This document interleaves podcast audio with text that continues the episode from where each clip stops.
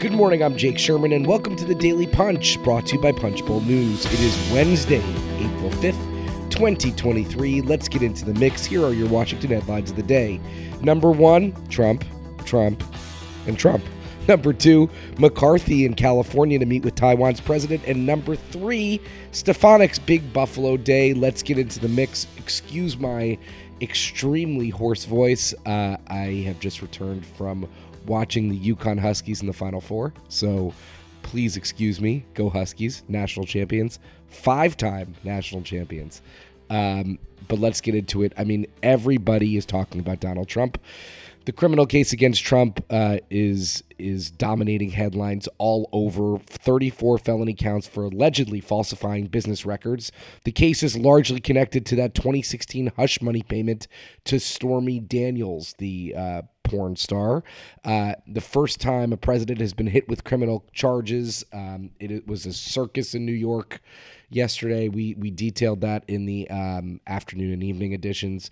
Trump, not surprising to anybody, returned to Mar-a-Lago and spent 30 minutes attacking everybody from the judge, who kind of said don't attack anybody, to Alvin Bragg, the district attorney, special counsel Jack Smith, Fulton County, Georgia, district attorney Fannie Willis, Letitia James, Brad Raffensperger came up, although it wasn't as bad as the other ones.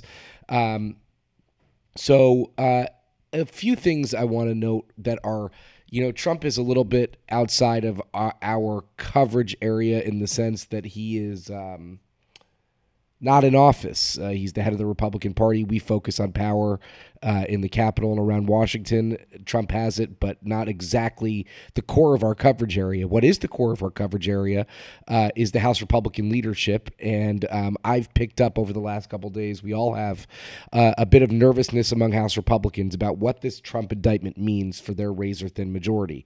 Does this signal that Republicans will be spending the rest of the cycle talking about Trump's legal woes? And how will that impact the 18 House Republicans representing districts that Biden won in 2020? The Judiciary Committee and the Oversight Committee have basically already turned to defending Trump. Most people, even if you believe, people I've talked to the last couple of days, even if you believe that this indictment is improper, most Republicans that have challenging races in 2024 don't want to sit around talking about Trump, period. Kevin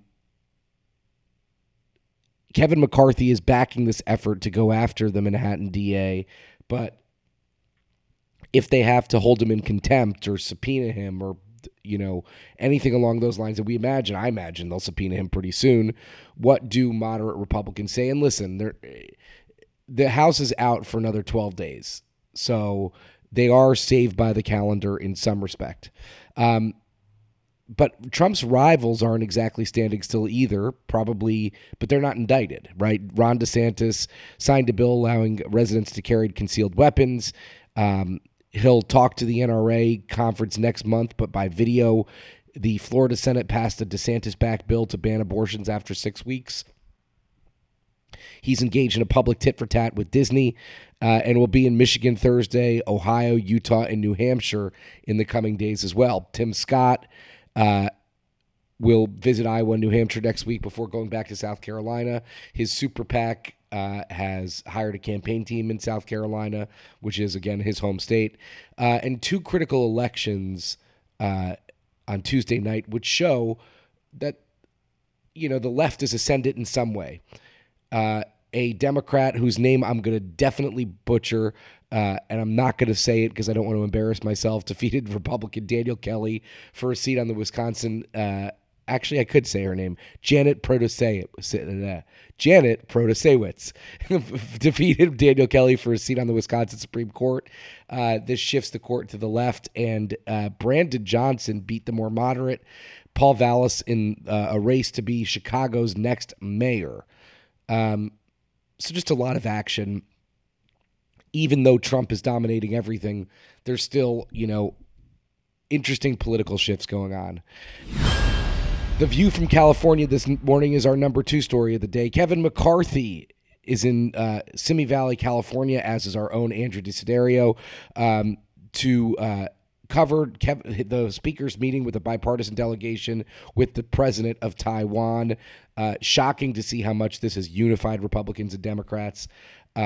So this is it's a big moment. I mean, the Chinese are going absolutely angry, mad about this meeting.